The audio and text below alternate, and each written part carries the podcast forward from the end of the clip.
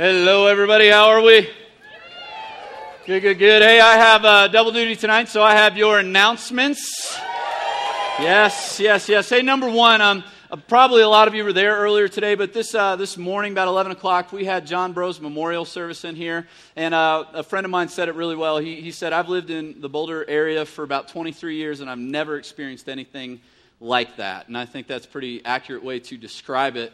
Um, if you weren't able to come and you wanted to come or you don't have any idea what I'm talking about, John's uh, memorial service will be online probably tonight, if not tonight, uh, by tomorrow. So you can check that out online on our website. All right, so just go to the front page for that. Um, the other thing is this a lot of you have uh, inquired as to why you didn't receive um, end of year giving notices and things like that. And that's probably because we didn't have your information correct. So if you would, again, go to the website. On the very front, you'll see a button that says something about end of year giving notice info, something like that. Click on that, and uh, you can send us your, your contact info, and that'll help us out. Um, another uh, announcement I have is that I've uh, actually prepared a statement uh, tonight. Um, in official response to Jim's decision a couple weeks ago um, to read my third grade essay on horses. I would like to read it to you now, if that's okay. If you were here a couple weeks ago, you were forced against your will to listen to Jim read what he said was an essay I wrote while in grade school. A simple misspelling made this essay humorous to many at my expense. I've been asked by many if I would respond, and I've been told by elders even within this church that I should respond. It seems that many have been waiting in eager anticipation of such a response. Well, I've decided to take the high road in efforts to glorify Jesus which is what I thought we were all about around here. so, my hope is to call it a truce and move on with our lives and simply put this ugly event behind us. So, I stand here today with my cheek turned, promising that I will not be the one to break this truce. If by some unfortunate sequence of events you are to see an old yearbook picture of Jim, I will not be the one responsible.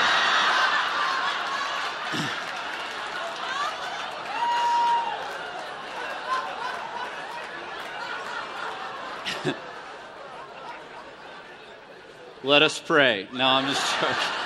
There's, there's no way. All right. That picture is every bit as real as my essay was, and I'll leave it at that. All right. Hey, uh, we've been in this series called Hide and Seek, and we've looked at different people in the Bible who decided to hide from God. And we looked a couple weeks ago at some pretty well known people, known as Adam and Eve, who decided to hide from God specifically because of their shame. And then last week we looked at this pretty well known guy from the Bible named Peter, who decided to hide from Jesus specifically because of his failure. He went back to his old way of life. And we've been asking some questions around here because things like shame and failure are pretty strong motivating factors in our life. And so we understand why people like Adam and Eve and Peter would run and hide. But we've been asking questions like, well, if there is a God and he's good and he came seeking us, why would we hide from him? Uh, because it doesn't make much sense to hide from God if He exists. And number two, if He wants what's best for us, why would we bother to hide from Him? And so, what we've been learning is kind of similar to in hide and seek, where you actually want to be found sometimes. Being found is a good thing. I discovered this the other day. I've taken up mountain biking, all right? And um, I haven't actually taken my bike on a mountain, which turns out to be kind of how you put the whole thing together. But I've been kind of riding around on trails around my house and around Lafayette and Erie and all over the place. And um, I'm learning that it's very important to have a few things with you when you go out on a bike, namely a cell phone. Um, secondly, uh, a, an inner tube if you get a flat tire, which turns out there's lots of those little goat head things around here that flatten your tires really fast. And then the ability to actually change said tire if you had tube would be helpful as well. None of which I had the other day when I found myself out on a very um, old dirt road where no traffic had been, and I got a flat tire, and the sun was going down. So no cell phone, nothing like that. And so I'm act- I've decided, okay, I'm going to have to run home, and I'm obviously like the first furthest point away from my house. So I'm running beside my bike down this old dirt road, and then this car comes whizzing past me, and I'm going, oh, darn it, that was my chance. And then this car comes back, but they pass me again. I'm like, well, that's just mean. And so um, I, keep, I keep going, but then I hear a voice that says, Pastor Scott?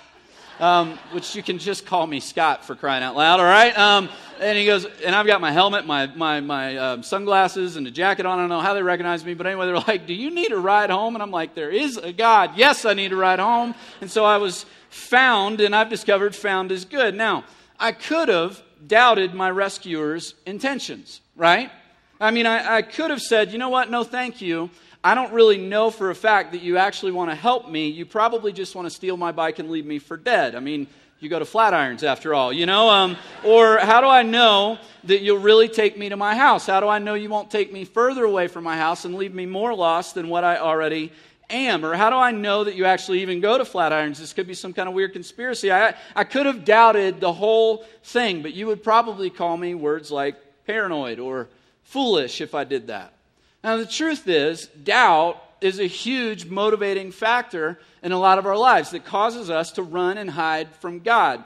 And doubt is one of those things that sometimes is very justified and other times is a little less credible. But the truth is, every one of us in here wrestles with doubt, especially when it comes to this God stuff, this church stuff, this supernatural stuff, this prayer stuff, and the list goes on and on and on. Now, I looked up the, the word doubt in the dictionary, and it's defined like this to hesitate to believe or to question. And can I just say this right up front before we dive in tonight? I'm a pastor, all right? I went to Bible college. I read the Bible a lot. I, I, read books by really smart people about the Bible, about God, about prayer, about the church, all kinds of stuff. And guess what? I doubt. I doubt. I, I sometimes hesitate to believe. I have lots of questions, and I hope that's okay with you. I mean, if I need to tender my resignation because I have doubt today, I'll gladly do it because it's just the flat out truth. Well, let me press a little further, okay? If you're ever in a place where you hear a Christian leader say he or she doesn't struggle with doubt, whether it's at a church, a conference, on a radio, television, a, tel- or radio show, or a television show, a book, or a Bible study, whatever the context, whatever it is, if they tell you that they honestly never hesitate to believe or they never ask questions, gather your things and walk out the door. Switch the channel, put the book on the shelf, or throw it across the room because that's a lie.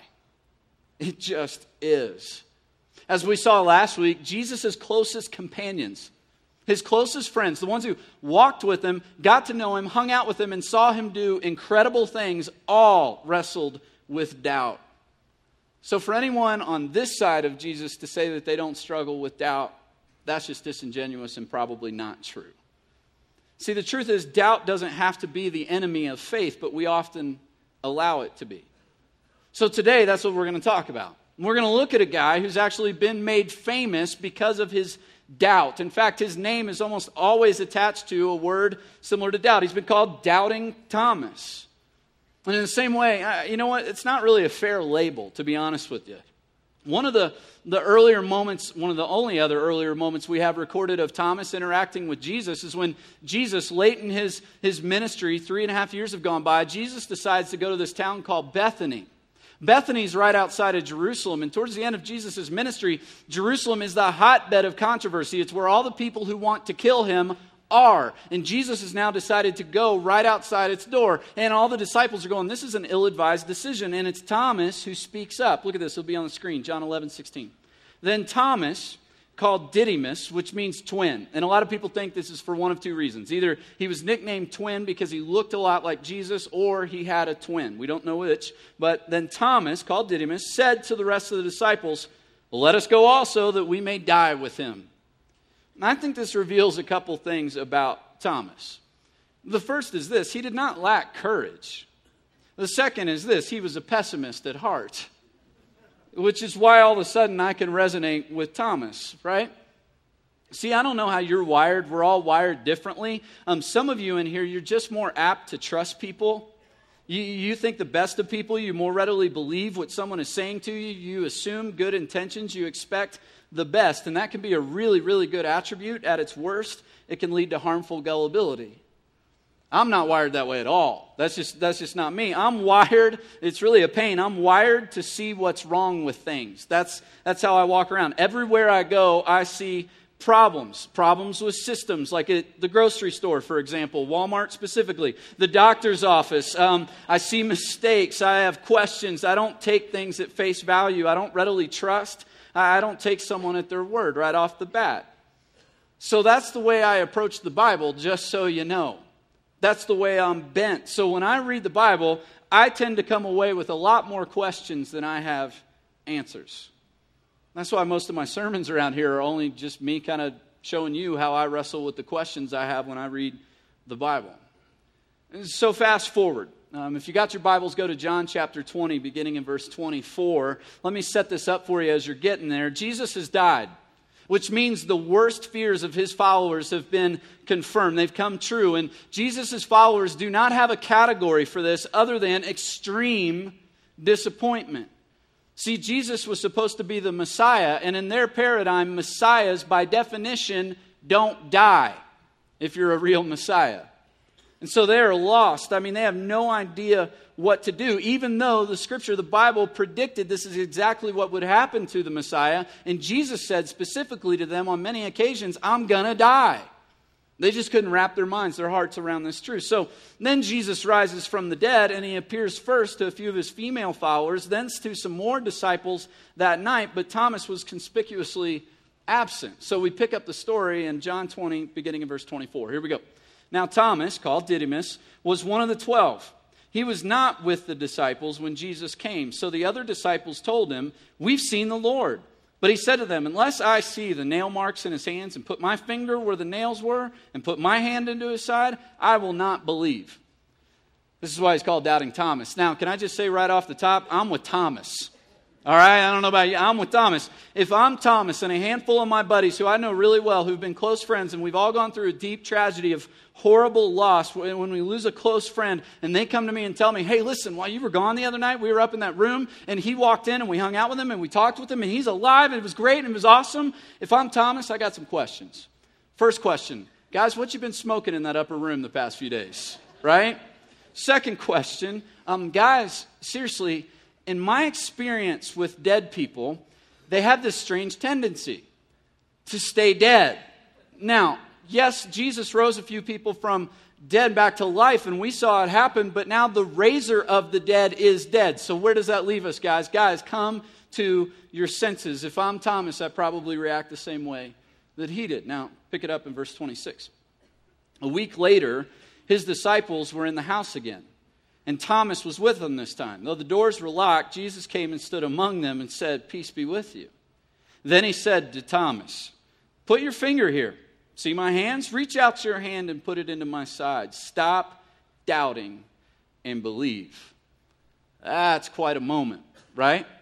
I mean, just like we talked about last week, where Peter had his awkward moment with Jesus on the seashore, where Jesus addressed his failure, this is Thomas's awkward moment with Jesus, where Jesus addresses his doubt. And I find it really interesting that Jesus knew exactly what Thomas had demanded as proof of his resurrection. You needed to touch this, go ahead. You needed to put your hand on my side, go ahead. I've heard what's in the way. I've heard the roadblock. The obstacle to you believing in me is this. So let me take that off the table for you. Stop doubting and believe. See, the original word here for believe is the same word that's translated faith. And the word for doubt is simply the opposite of faith. So, the best way to translate what Jesus said to Thomas on this day is simply this stop becoming an unbeliever and become a believer. In other words, he's saying, Thomas, you're actively running away from me. You're actively hiding. You're, you're running away from belief in me. Start actively running towards me and seek. Hide and seek. Another way we say it around here is simply this you can lean on this, you can trust this, you can build your life on this, you can invest in this. Jesus is saying, stop leaning away from me and start leaning towards me. Have faith, believe, stop doubting. And I love the way Thomas responds. Look, look at this, verse 28. Thomas said to him, My Lord and my God. Translation, uh, you are Jehovah, the one true God, which was a capital offense in Thomas's culture to even say that to a human being. You don't call a human being God, it's called, in biblical terms, blasphemy. Did you notice uh, it's kind of obvious what's missing here? It doesn't say anything about Thomas touching Jesus. See, apparently, Thomas, his demand to touch the wounds to make sure that he wasn't hallucinating or seeing some sort of ghost, apparently that all faded away when he was confronted face to face with the living God, Jesus. And Thomas had the only right response to coming face to face with the living God. It's called worship. But Jesus wasn't done yet. He has something else to say. Look at this, verse 29. Because you've seen me, you've believed, Thomas.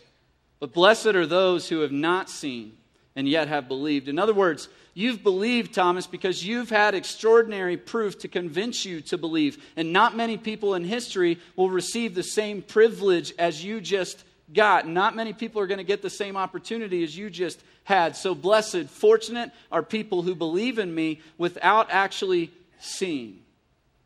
See, he's talking about you, and he's talking about me.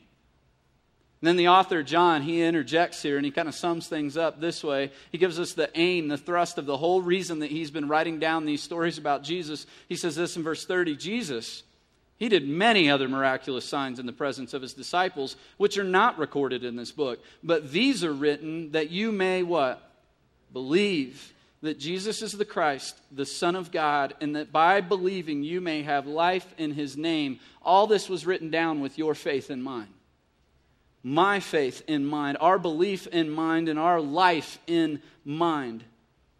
That's what the writer of John is after in our hearts. He, he's offering proofs that will help move us towards belief and faith. But I got a few questions. Questions I've been wrestling with, questions I got to ask you today. It's simply here's the first one Is it possible that for some of us, the God you're seeking is not the God you're finding, and that's leading you to doubt? Here's what I mean by that. I talk about this all the time around here, but you and I, we have this strong tendency to want a certain type of God. And actually, there's TV shows that tell us this is the God that we should seek because this is the God that exists. He's kind of a cosmic genie, right? He's around just to grant you and me wishes. He's around just to do whatever we need to be at our beck and call. He's a, he's a God who has our health, wealth, and prosperity and nothing else in mind. And could it be that since a lot of us have found that there is no such God, that we've started to think maybe there is no God? Just a question. The second question we'll spend a little longer on is this What, what has a tendency to put us on the path to unbelief that Thomas was on? In other words, what are the obstacles to faith for you and me? What causes doubt or a hesitancy to believe for you and me? See, I think there's all kinds of major roadblocks that we find, but I'm going to talk about a few of them. The, the first roadblock I think we find is experiential. What I mean by that is that any one of us could probably say, you know what, I've never touched God, I've never seen God, I've never felt God, I've never tasted God, I've never smelled God. I have no experience of God through my five senses. So there is no God. And popular atheist Carl Sagan says it this way God could have engraved the Ten Commandments on the moon. You see what he's getting at? Meaning, if God really wants us to believe in him, why doesn't he just show up in an undeniable way so we can quit arguing about it? I mean, kind of like he did with Thomas. It's a good question. There's been a lot of people, really smart people, answer that question. And here's my kind of go at it, all right? I think it comes down to what type of faith what type of belief Jesus is actually after. You see, he revealed what he's looking for when he interacted with Thomas. Remember what he said? He said, Because you've seen me, you have believed. But blessed are those who have not seen and yet believe. It seems that that type of faith is what Jesus is ultimately after. See, it seems that God is interested in playing hide and seek with us. He wants us to seek. Not to mention, there are cases all throughout history, all throughout the Bible, where people have seen God move in amazing, undeniable, you would think, miraculous ways and still been right in the middle of the path of unbelief. One small example the nation of Israel. They were, you saw the movie maybe. They were led out of slavery of Egypt, and then they go through the Red Sea because God parts it miraculously in front of them. He leads them by cloud by day, fire by night, rains down food from heaven, takes care of them every step of the way. And the first moment they have of being alone without their leader, Moses, what do they do?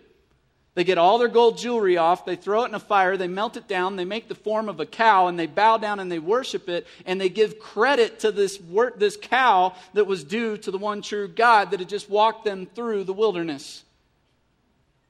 here's what I mean objective proof doesn't always lead to genuine faith. It doesn't. Uh, another obstacle a lot of us have is this one. It's deeply personal. It's called loss or crisis or pain Meaning you went through something horrible, and God, as far as you could tell, didn't show up. One of my favorite stories is a book uh, maybe you had to read in high school. I had to read. It's called The Count of Monte Cristo. Maybe you saw the movie, but in it, there's this man, main character, Edmond Dantes. He's a man of real extreme childlike faith, and he's set up and he's betrayed by a friend. He's wrongfully accused, and he's sent to prison for treason. And on his first day there, this is what the warden has to say to him about faith. Check it out. See, I think a lot of us feel like we're hanging there and life is kicking the crap out of us and God is nowhere to be found. He's eerily silent and absent, right? See, I, I, did a talk on that very question just a couple months ago in our 3G series. It's called Gifts. If you want to get a lengthier, much lengthier explanation about this question, go online, listen, and watch. But in short, here, here's the truth, all right?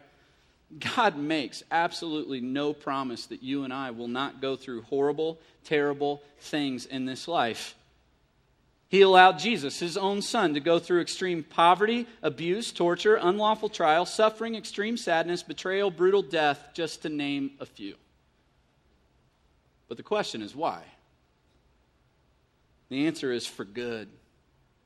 For good. See, God never says that all things that happen to us are good. In fact, many things that happen to you and happen to me are extremely evil and things that God Himself hates. But what he does promise is that not a moment of your life or mine is wasted. It says this in Romans 8:28, "In all things God works for the good of those who love him. All things aren't good, God works for the good." Like the death of our friend John Bro on 287 just the other day. Was that good? Absolutely not. It's horrible. Will good come from it? We're barely scratching the surface so far. It's going to be more than you and I could ever imagine. There's another obstacle, though to our faith and our belief. It's for some of us more than others, this one is intellectual problems. This ranges all far and wide from silly riddles like, can God create a rock so heavy that he can't lift it, to debates between creation and evolution and stuff like that. And here's the fundamental problem with this roadblock. Far too often we allow intellectual questions, doubts, or other people's arguments that they raise cause us to, to hide instead of seek. See, questions are good. But far too many people allow questions to cause unbelief when questions should put us on the path to seek answers. See, in my experience, very few people have the courage to doubt their doubts, meaning to apply the same level of skepticism to their own beliefs as they do to that of others. Recently, um, I went to this debate down on CU's campus with thousands of other people and many people from this church. And the debate was between this renowned atheist named Christopher Hitchens. You may have seen him all over the news in the past couple years. He wrote a book a while back called um, God is Not Great and How Religion Poisons Everything. And I read his book, and then he was debating a, a Christian thinker named Dinesh D'Souza, who's a really brilliant guy. And I read his book, and I thought oh, I'd like to see him argue. So that'd be cool. So we went down there on a freezing night to Macky Auditorium. It was packed out. And at the beginning of the night, they passed out these cards. And on the card, you were supposed to indicate at the beginning of the night who you had a tendency to be more on board with the atheist or the person who believes in God, D'Souza or Hitchens, who, who you on board with at the beginning of the night. And then at the end of the night, you were supposed to indicate whether you had been swayed. In other words, did you switch teams, so to speak, at the end of the night? And I didn't have to see the survey results to know exactly what happened at the end of the evening. See, at the beginning of the night, it seemed that about two thirds of the people in the room were on board with at least the idea that there is a God out there, meaning they were on board with D'Souza. And the other third of the people in the room were more on board with Hitchens and saying there is no God, all right? By the end of the night, you know how it all fell out? Exactly the way it was at the beginning of the night. As far as I could tell, there may have been a few people, nobody switched teams. Nobody was so persuaded to change what they believed. You know why? One word faith faith. See, both sides were ultimately relying on faith. I mean, both sides. Both sides were articulated really well. Both men were smarter than the rest of us in the room. Both asked great questions. Both provided really good answers and responses. But at the end of the day, it was clear that both men were men of great faith. Men who trusted and relied on something other than what they could point to something other than what they could scientifically prove to be true. You see, you can't scientifically prove beyond a shadow of a doubt that there is a God, even though there's an extreme amount of evidence that points in that direction. You also can't scientifically prove that there isn't a God. So, applying doubt to your faith, whichever side of faith you find yourself on, is huge. Ask questions, but don't stop there. Seek answers. And my belief is that as you seek, Jesus said it, you will find. But at some point, our ability to comprehend the answers runs out. Our finite minds stop. And that's when faith comes into play. Whether you like it or not, whether it's faith in God or faith in there is no God, we're all people of faith. Another obstacle for a lot of people is this horrible things done by those who believe in God. I hear this one all the time, to be honest with you.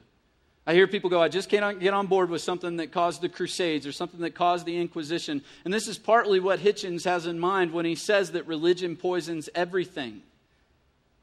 And you know what? I don't, I don't consider myself religious at all. I don't think Christianity is a religion. I don't think this is religion at all, all right? But Hitchens would put us in that category, and so I would say it differently. I think it's more accurate to say this sin poisons everything. Sin poisons everything. The truth is, human beings do horrible things to one another because of sin.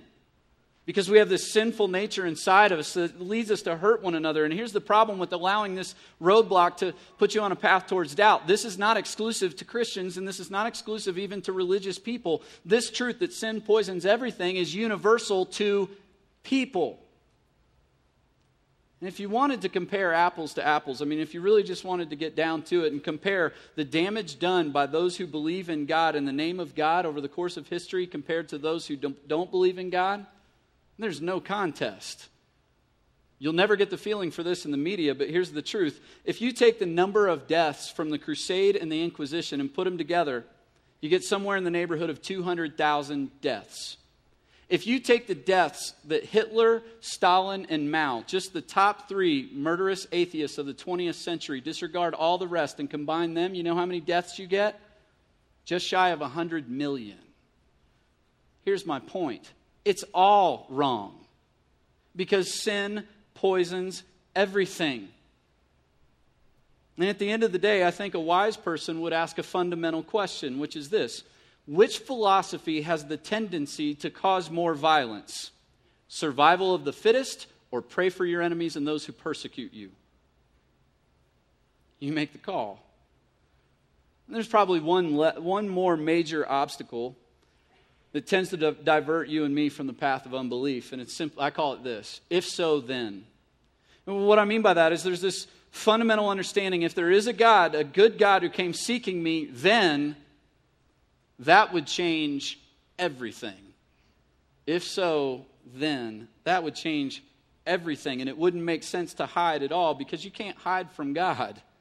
You ever played hide and seek with a little kid? Or peekaboo with like a one year old? I've done this a lot. I find it very, very humorous because here's what they'll do, right? And because they can't see you, they think you can't see them. And we laugh and we go, oh, that's so cute, that's so funny. The truth is, you and I, we can't possibly look any more sophisticated to God than that when we run and hide. Right? It's just true.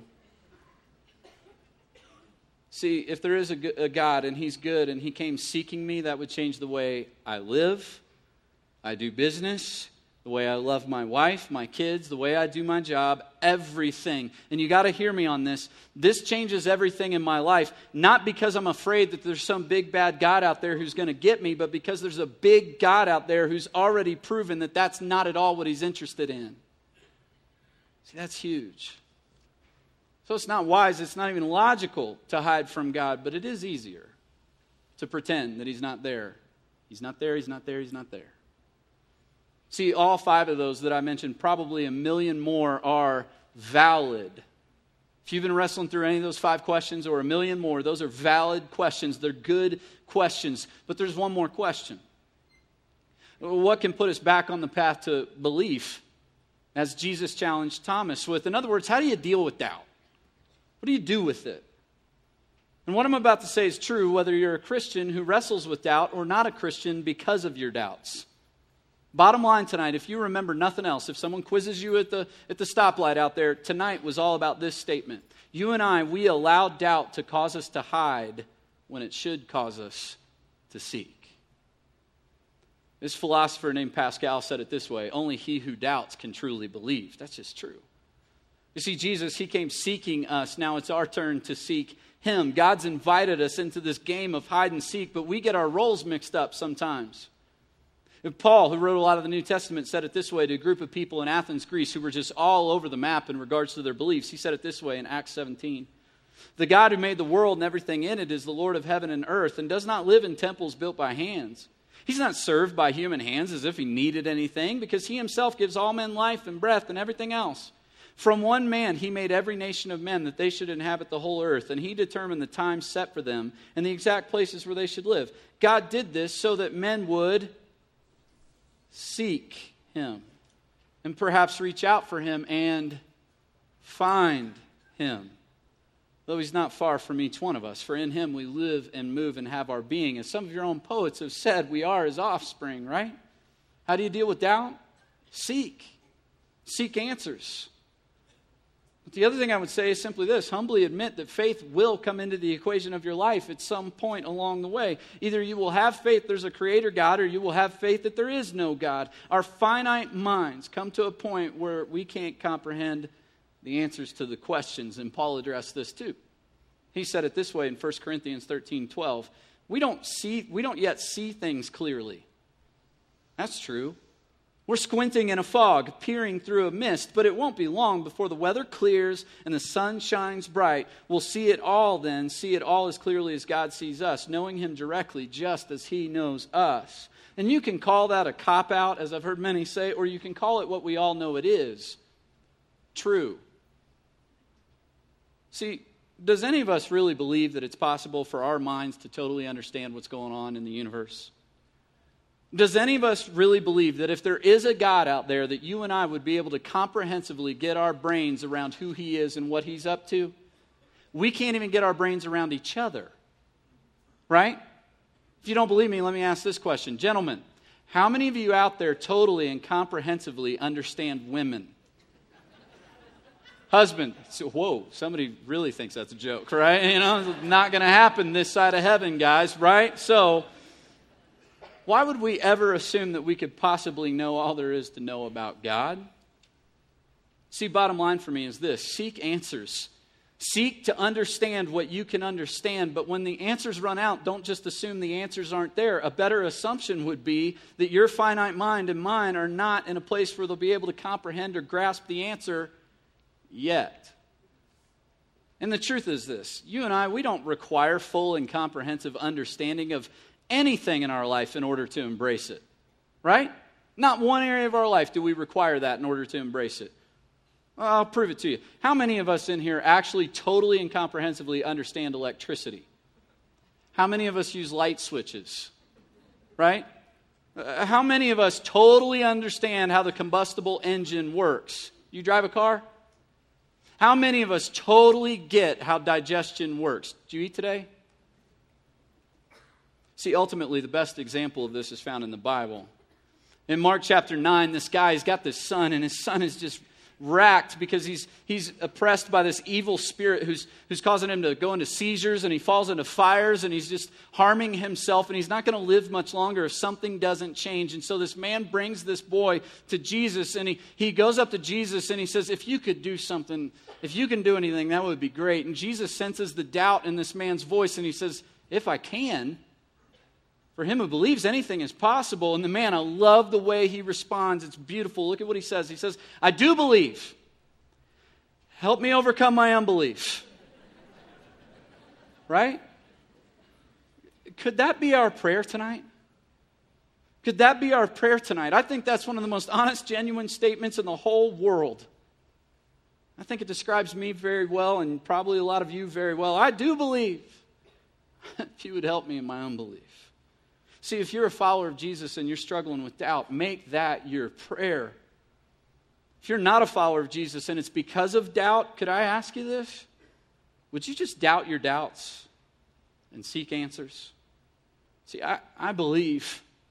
I believe there's a God. I believe that He's good. I believe that He sent His Son to seek and save the lost, that He came into this dark world to save us from the sin that poisons everything in our lives, to repair, to mend, and restore our broken hearts and everything else around us. I believe that. God help me in my unbelief. Let's pray. God, we come to you tonight from so many different perspectives from so many different places. Places where we have roadblocks and obstacles to believing in you or believing that you're even there, believing that you care, believing that you love us, God, some of us have some horrible experiences that are just keeping us away from believing in you. Some of us, God, we just can't understand, and so we choose not to believe. Some of us, God, we've got all kinds of reasons and excuses why we would like for our life to continue as it is, because if you really are there, then our lives would have to change, and we're so in love with the way our life is, even though it's destructing, destructive. So, God, would you do what you do? Would you break into our hearts tonight? As we seek you, would you find us? God, I know that you will because you've already proved that you will when you sent your son. God, would you repair and would you mend our lives, our marriages, our hearts, our families, our job, whatever it is?